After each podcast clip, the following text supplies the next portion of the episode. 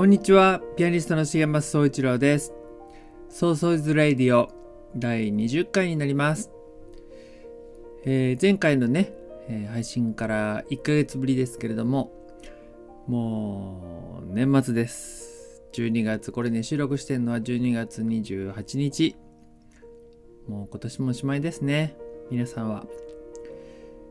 今年1年いかがでしたでしょうか？僕はそうですね。9月ぐらいまでちょっとライブ厳しかったですけど10月11月12月はねライブが例年並みにできましてすごく充実していました、はあなんかこう旅するピアニストやっと本来の姿に戻れたみたいなね感じもありました。えー前回第19回の時に、えー詩人の稲尾紀彦さんをゲストに迎えてお送りしましたけれども、えー彼と一緒に作った舞台「共生する音楽」も無事に終わりました、えー現在ですね YouTube の方に前編動画がね公開されてますので見てくださった方もいるかもしれません。昼の部と夜の部両方とも公開しています。今回はその強制する音楽の話も交えながら今年をね振り返っていきたいかないきたいなと思います。最後までゆっくり楽しんでください。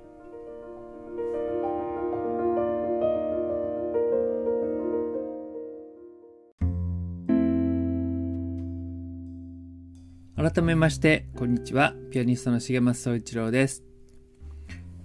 えー、 Soso's Radio 20回目ですけれども今回は、えー11月の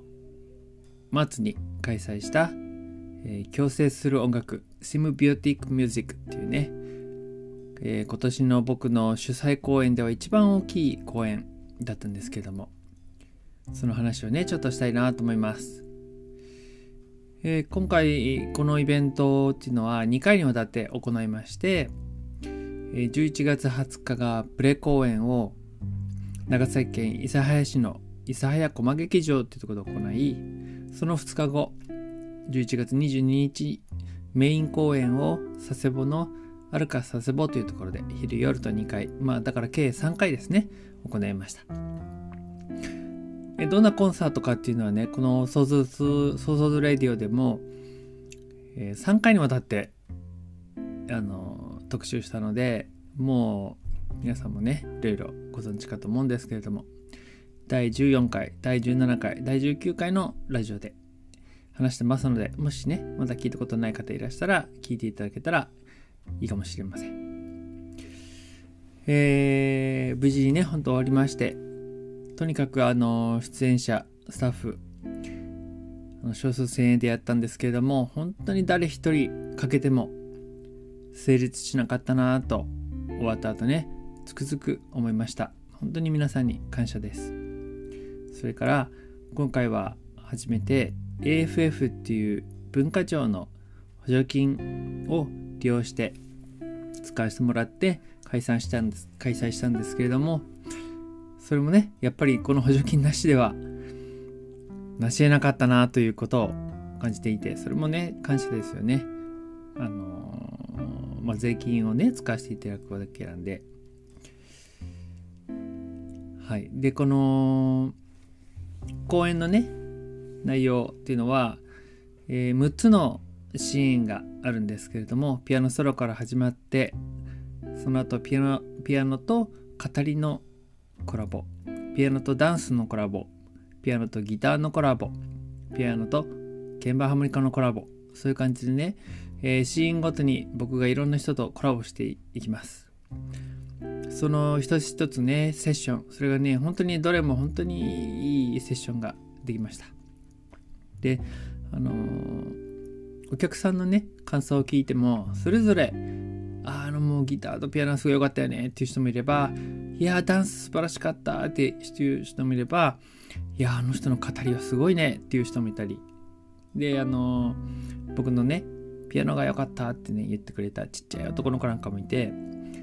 こうお客さん一人一人それぞれの好みでこう気に入ったセッションがあったり気に入ったシーンがあったりしてそれをねこうそれぞれ感動してくれてあの感想をね伝えてくれました。なんかそういう意味でもこういろんな、えー、場面場面で違ったこうセッションがね行われるっていうのもねこう違った人が出てそれもなんか良かったかもしれないですね。であのどんなストーリーなのかっていうのは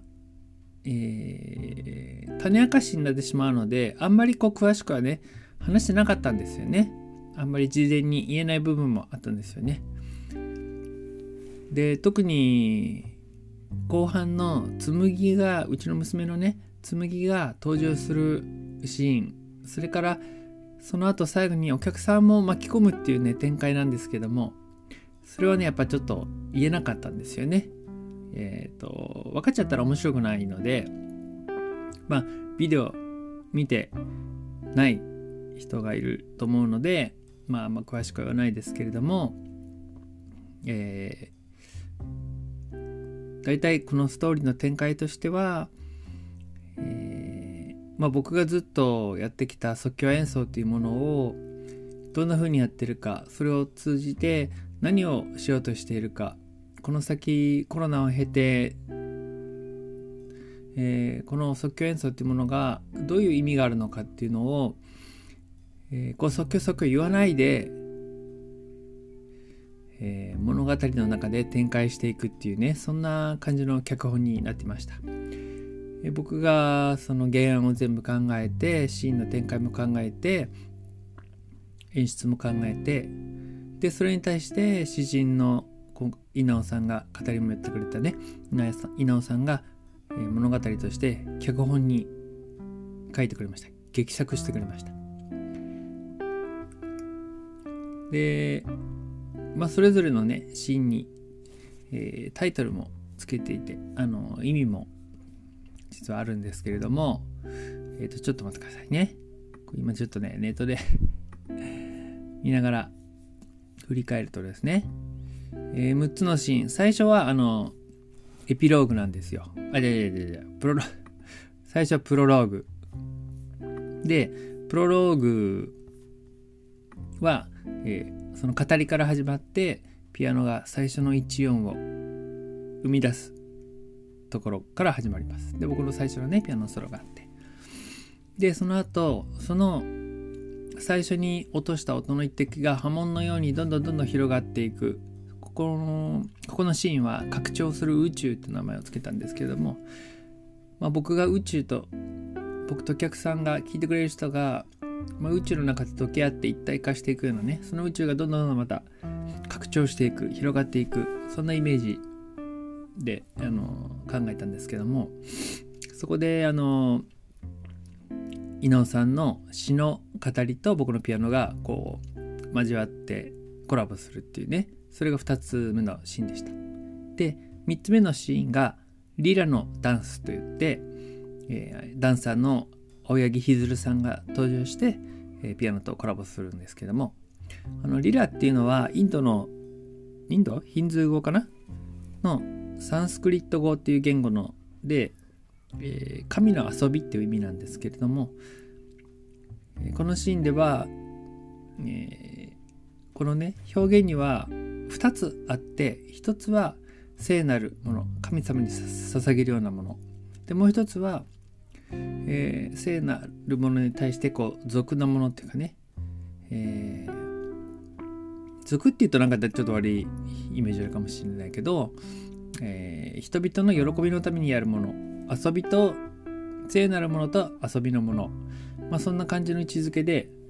このダンサーのひずるちゃんとはちょっとこうシリアスでありつつも楽しいような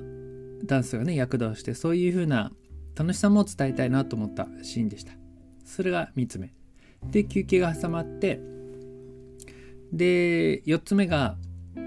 呼び合う魂」というねタイトルをつけたんですけどもフラメンコギタリストの柏原秀彦さんが登場して2人が僕とねこう対峙するんですよね。それで異質な者同士僕と柏原さんは、えー、まあ、性格も全然違うし楽器も違うしジャンルも違うんですけれどもそれがこう距離とか壁が溝があっても異なる者同士でもそれを乗り越えようとする。で最終的には調和を目指したい。魂の部分では指合っているっていうね。そんなシーンで、えー、ここが一番こうなんつうのかな。激しいハードなセッションなセッションのシーンでした。男同士のこう、ね、ぶつかり合うようなね。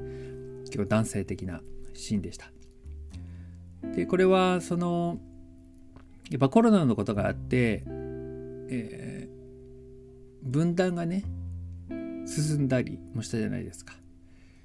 えー、ワクチン打たない人に対して攻撃的だったりマスクしない人に対して攻撃的だったりね、えー、それからもっと北と南の問題もあって、えー、先進国にワクチンがまず行き渡って途上国南の国々には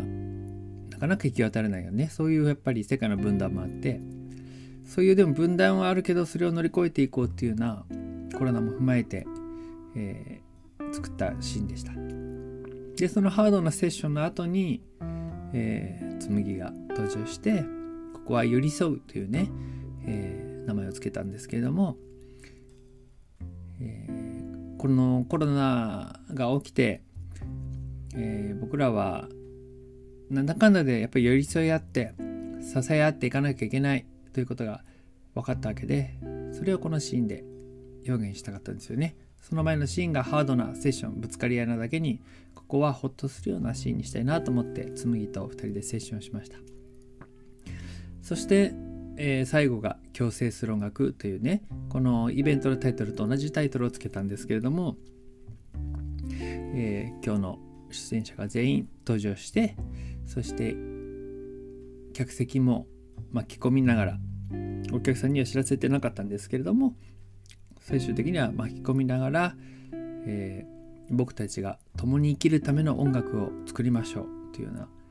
そんなコンセプトで、えー、みんなで会場が一体となって共生する音楽を作るというねそういうシーンで終わるという感じです。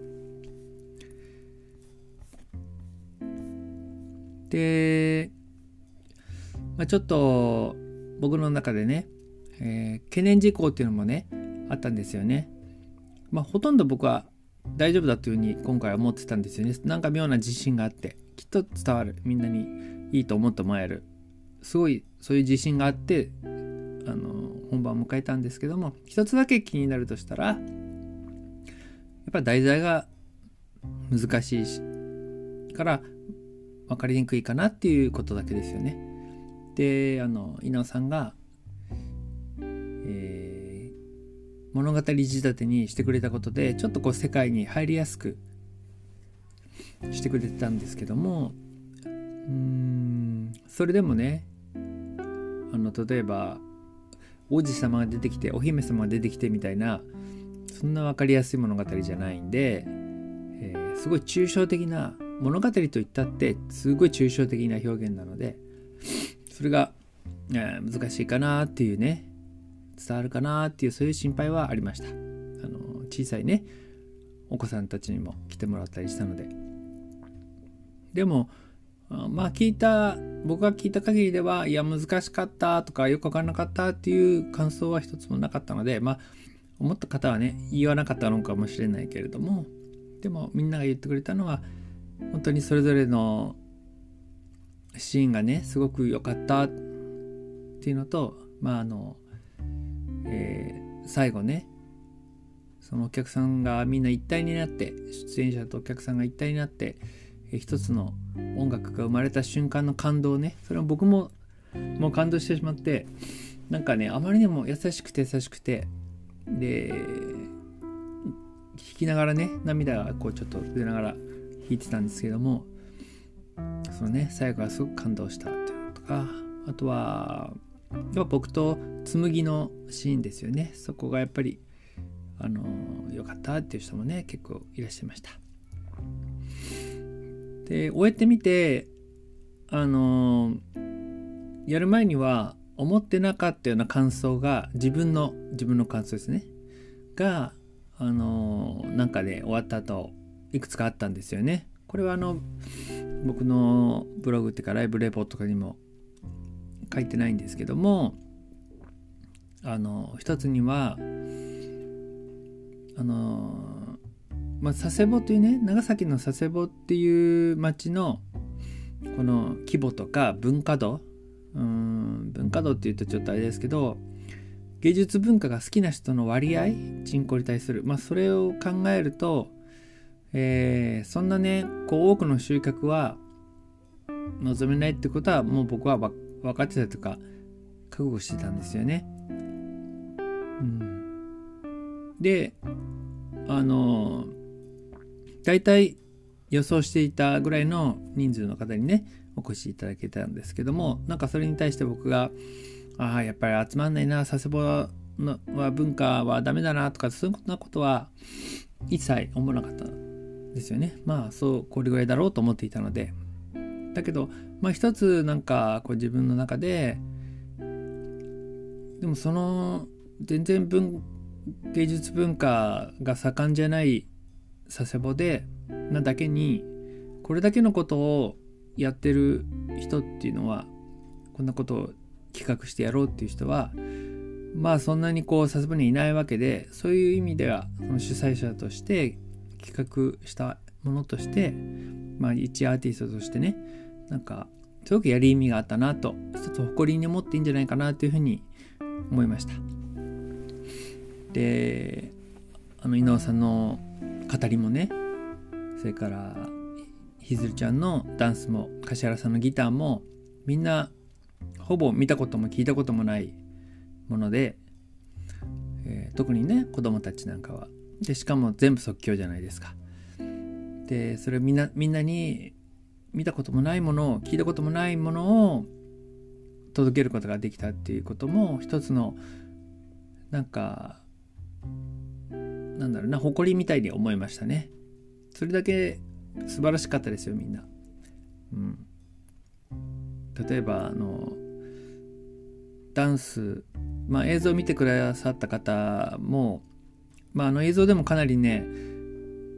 赤いワンピースでね踊る彼女は本当に素敵なんですけどあれね実物実際は本当に素敵でした。目の前でね。あれをあの子供たちなんか初めて見たと思うんですよね。もう大人でも。なんかそんなものをね届けれて本当よかったなと思ったし僕と柏原さんのねギターのとピアノのセッションもいやなかなかフラメンコギターの公演って佐世保じゃないし、まあ、長崎でもそんなないですよね。フラメンコギタリスト自体が少なくてしかもいてもほらスペイン料理屋さんで聴けるとかねなんかそういう風なものだったりもするからで大体歌の伴奏であることが多くてギター1本でね彼みたいにガンガンやってる人も少ないので、えー、そのねピアノとギターのガチンコセッションを熱いセッションをねみんなに見てもらえたこともすごく嬉しかった。それからあの稲尾紀彦さんのあのいつものりへいくんと呼んでますけどのりへいくんのね語りも単なる詩の朗読じゃないんですよね。えー、彼はずっとシュタイナーの勉強していてシュタイナーのの講師もしてるんですけどその世界では言語造形と言っていて、まあ、まさにね単なる朗読とか語りっていうものを超えていてこう目の前で言葉と体と心が一体になって目の前で言語を造形していくようなねそんな演技とも違う不思議な表現なんですけどその語りのあの凄さっていうのもなかなかみんなが見たり聞いたりすることができない。そして照明と舞台美術もしっかりやって世界観を一緒に作ってくれてなんかそういうものがうんみんなにね見てもらえた届けれたっていうことがすごく僕にとって喜びでもあったし誇りに思えたなと思いましたそれからあの一つねこれは自分の中でもすごく意外なあの感情とか感想だったんですけど自分の中のね。僕にとって即興演奏ピアノの即興演奏っていうのは、えー、こう唯一無二のことをやってるように見えてやっぱり神様みたいな人がいるんですよね。皆さんもご存知の方もあの多いと思うんですけどピアノの即興演奏といえば、えー、キース・ジャレットというね、えー、ジャズのピアニスト。まあジャズをもう超えてるんですけどはるかにねそやっぱキースが常に僕の中にはいるしあの漫画が詳しい人だったらやっぱ手塚様はずっと神様だったんですよね。時はそのメンバーあの石森章太郎とか赤塚不二夫とか藤子不二夫とかねみんなにとってあの手塚様はもう神様だったわけですけどその神様ってすごいあの悪い意味じゃないですよなんかただ崇めてるみたいな。そうじゃなくてもう本当にいてくれることがありがたい偉大なる先駆者であのもう人生そのものを先を行ってくれてるので僕たちも安心して自分の人生にトライしていけるようなねそんな存在なんですけどあの僕にとってやっぱキス・ジャレットはそういう存在で全然あの彼はベースがジャズだったりもするので僕とはやっぱちょっとテイストは違うんですけどでもやっぱキースという先駆者開拓者がどんどんもう僕はまだ生まれた頃の彼彼は70年代からやってるから彼がそういう世界をどんどん切り開いてピアノ1本で2時間3時間の完全即興のコンサートをね、え世界中でやるっていうようなそういう人ですけど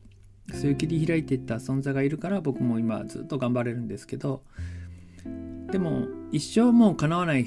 人なんですよ。まあ神様っていうかねそういう意味で神様なんですけど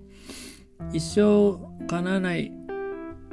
けど追いつきたいと思って日々努力するわけですけどそのでも一つ今回感じたのはあ僕キースにもキースあのキースでさえいらないようなこと僕やったんだなと思ってそれがすごくまた一つの誇りに思えたんですよね。その即興演奏っていうものをどう捉えてどう表現していくかっていうことの、まあ、それぞれ人によって即興演奏家によって違うわけですけどその表現方法もね生まれる音楽ももちろん違うわけですけど、えー、それでも、まあ、偉大なる存在のキースにかなわないけどだけどキースがやらないようなことを今回僕トライしてトライして結果を出すことができたなってすごいそれがなんかね初めて感じたあの別に彼を超える超えれるわけはないんですけど違うことができたっていうのがすごく喜びでした。であの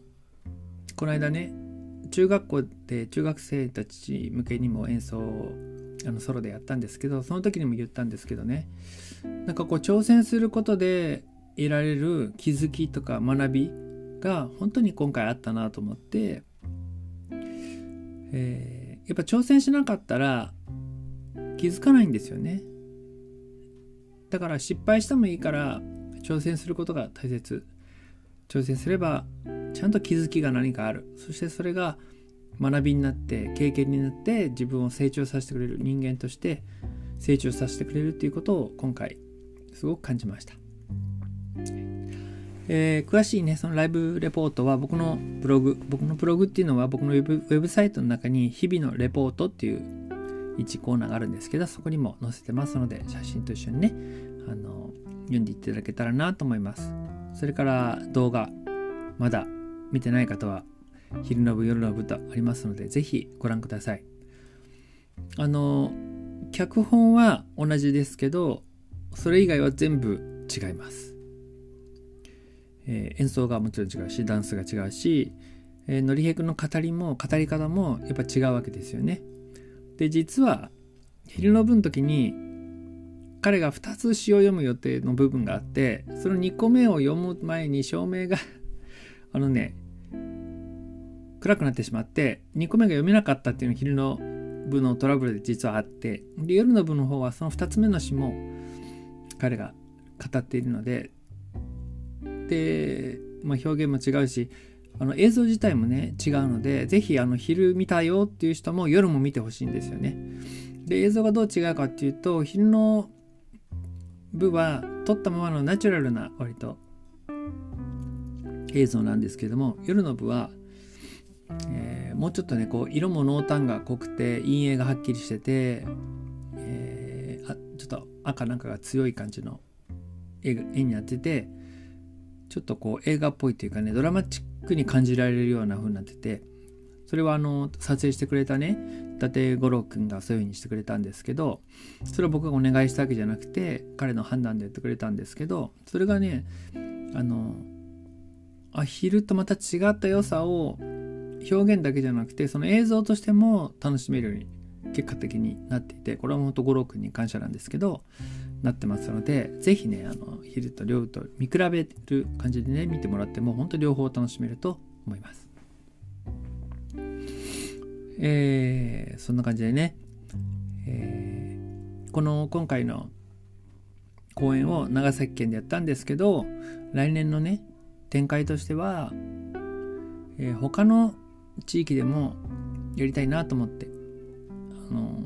柏原さんが住んでる熊本とかひずるちゃんが住んでる東京とかのりへいくんが住んでいる、えー、北海道とかで来年はできないかなと思っています。で今回ね僕結構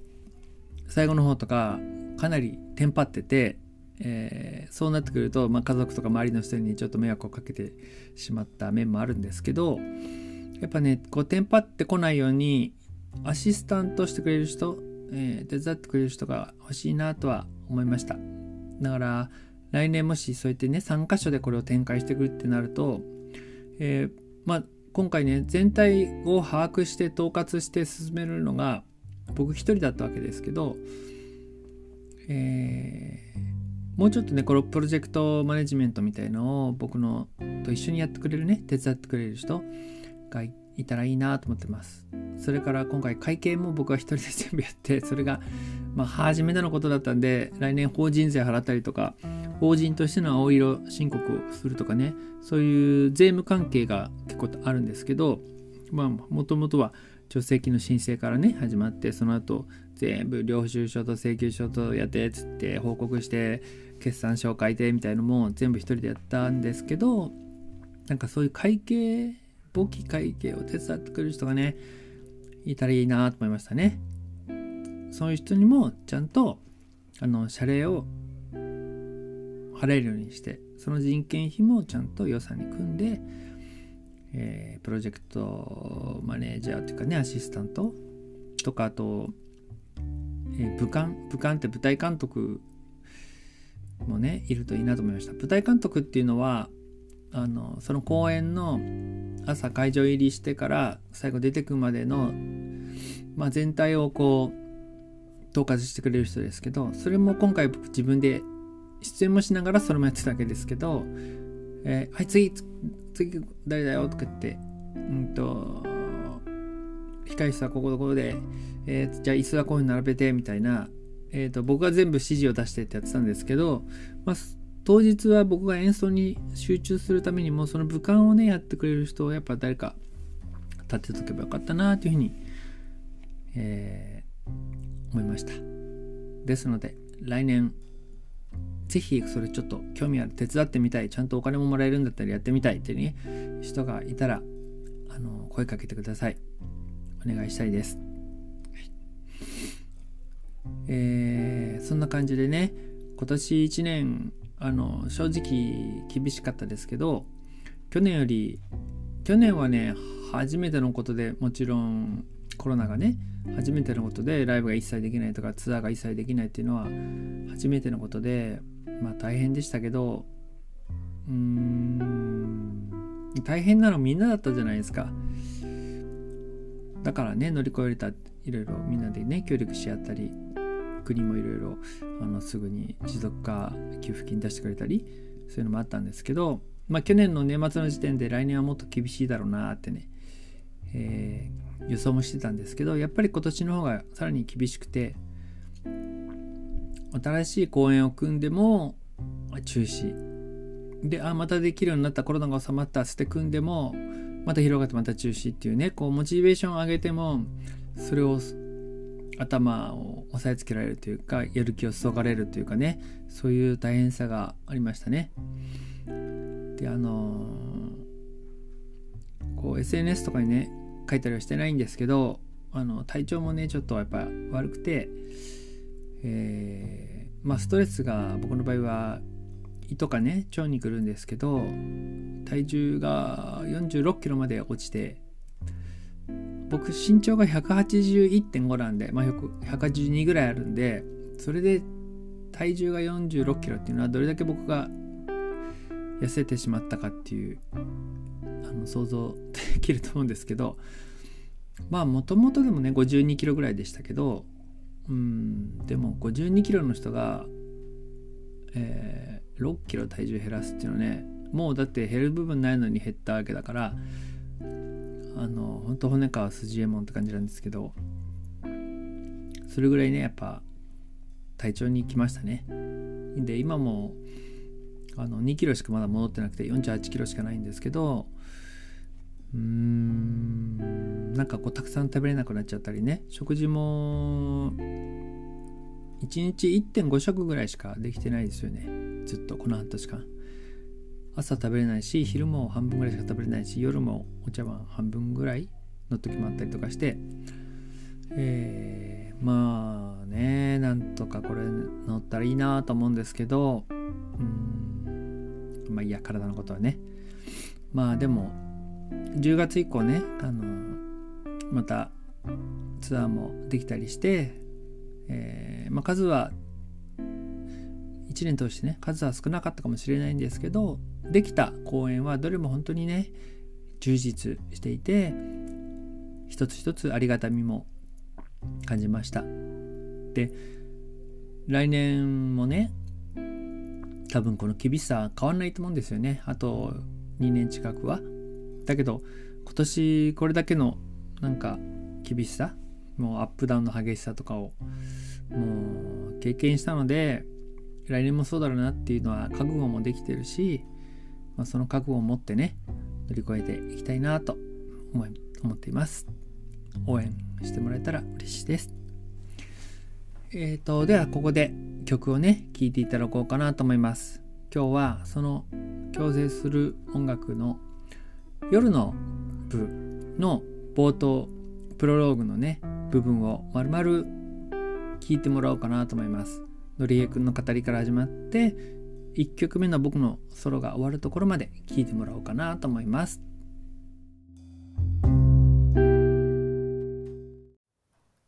命の川が流れていたその川には始まりもなく終わりもなかった川は果てしない時間と空間を流れていた。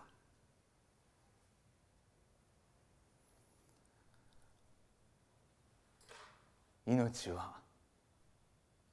川だった。とどまることなく流れ続けていた。すべての光と闇思いを乗せて。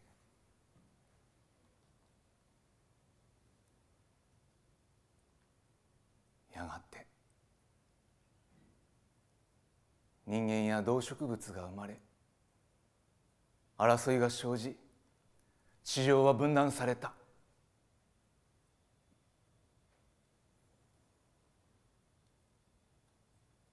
それでも変わることなく命の川は流れ続けていた。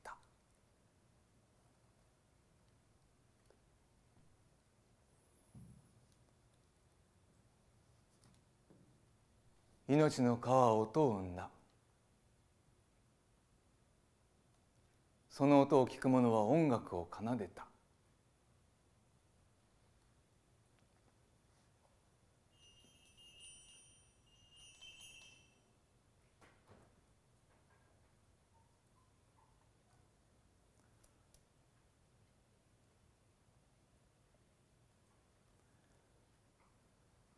一人の音楽家が友人たちと共に川のそばに佇んでいた。音楽家は川の音に耳を澄まし友人たちにこう話した。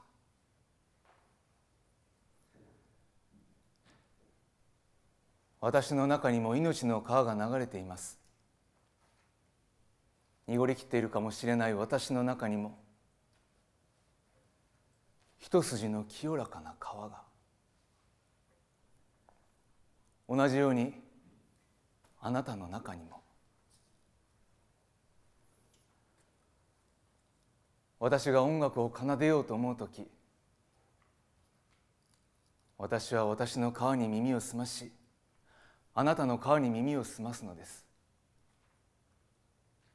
そしてその二つの音が重なる場所を見つける時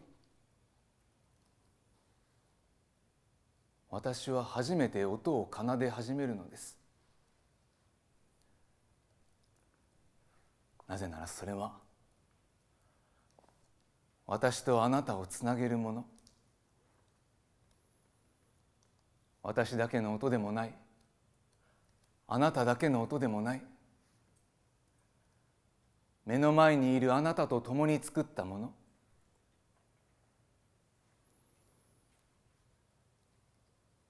私はそこからさらに光を得る。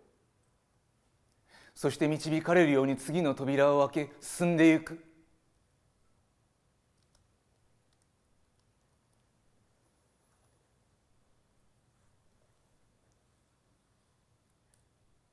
これから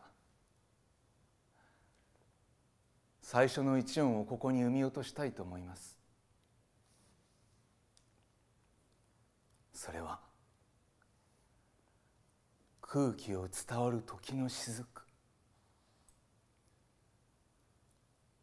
時の雫は波紋となって広がり私とあなたをつなげていくでしょう。大きな海へと広がっていくでしょう。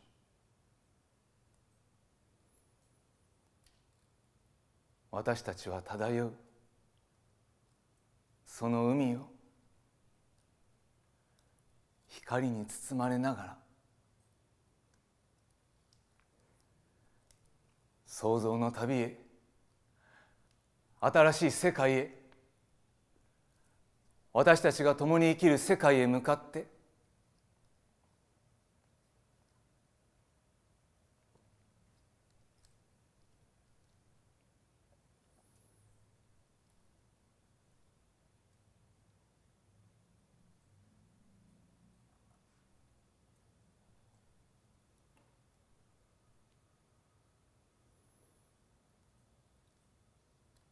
音楽家は目をつむり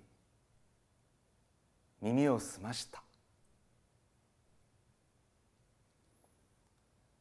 あらゆる物音が静かになっていった。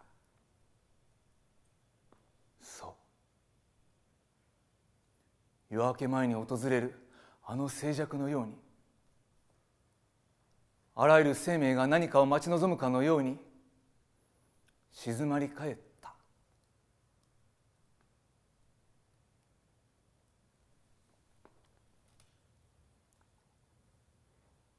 彼はそっとピアノに触れた。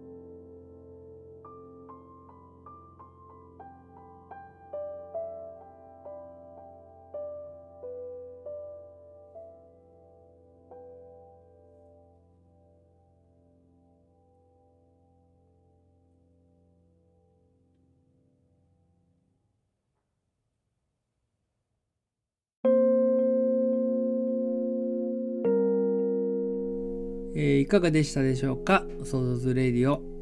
第20回でした。えー、ちょっとね、先々週、うん、いや、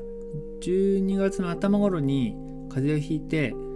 えー、未だにね、ちょっと鼻すすったりして、あの、鼻すする音がね、聞こえて、ちょっとお聞き苦しかったかもしれないんですけど、ご勘弁いただけたらと思います。えー、今後のね、予定、今後っていうかもう来年ですよね。例年の予定ですけど、近いところでは1月の29日、愛知県名古屋市の文化の道百花百層っていうね、あの花の公園にあるグランドピアノがあるね、こう建物があるんですけど、そこでコンサートします。あのね、ぜひお越しいただきたいです。愛知周辺の方ね。えー、それから、えっ、ー、とですね、ちょっと1月2月は毎年公演が少なくて、特に、ま、コロナでね、あんまり組めてないんですけど、2月の20日、日曜日に、えー、佐世保の子ども劇場っていうね、団体があるんですけど、そこがご依頼くださって、えー、アルカス佐世保の第2リハーサル室というところで、えー、コンサートします。こちらはあの佐世保子ども劇場の会員さんは会費を払ってるから無料で参加できるんですけど一般の方もね普通にチケットを買ってご参加いただける公演なのであの子供も楽しめる風な子供も大人も同じように楽しめる、えー、公演になってますのであの佐世保近辺の方ね是非ご参加いただきたいです。詳細は僕のウェブサイトの方に掲載しています。それからの自宅からのライブ配信が、えー、次回は今のところ予定では1月10日月曜日祝日成人の日ですね。この日にであの新年一発目って感じで新たな気持ちでやりたいなと思いますのでまたこれもねウェブサイトに情報を載っけたり、えー、YouTube でも情報を載っけたりするのでご覧になってください。あと最近のお知らせでは、えーアカネコレクティブ、アカネコレクティブっていうのは、えー、フラワーアーティストのヒムストラマイちゃんと僕のユニットなんですけども、花とピアノのね、ユニットですけど、このアカネコレクティブが今年の2月に公演をしたんですけども、その DVD っていうのを発売しました。この DVD の撮影と編集も僕は全部、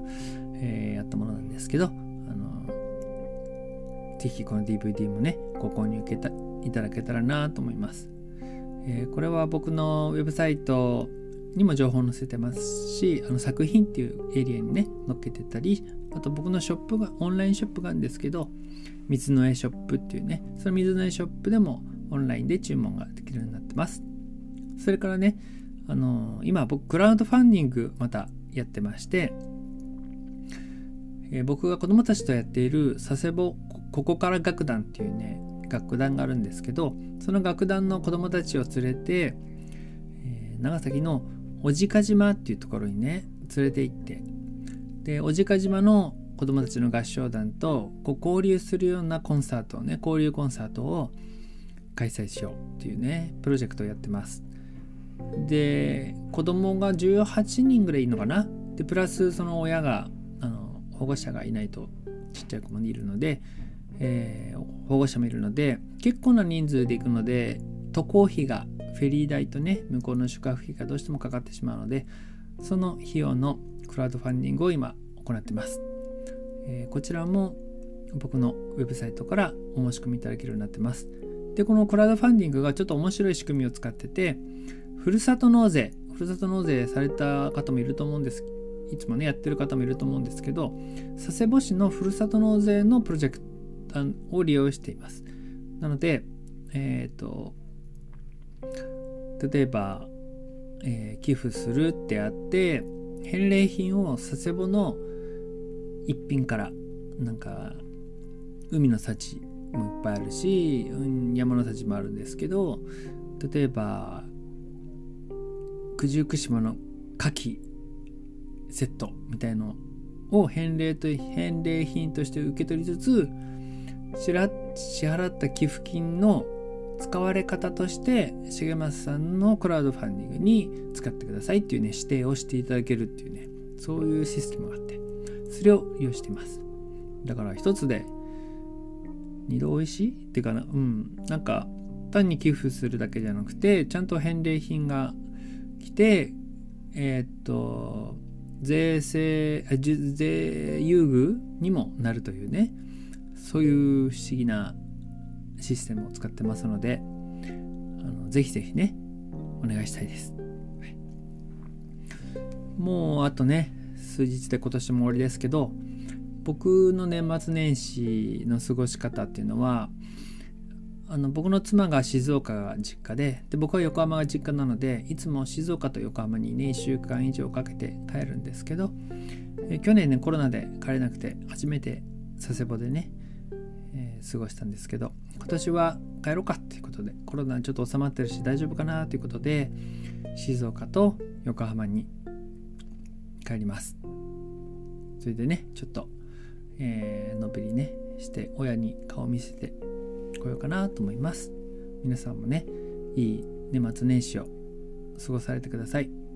なんかいいですよね。僕も大好きですよ。大晦日と元旦。ああ今年も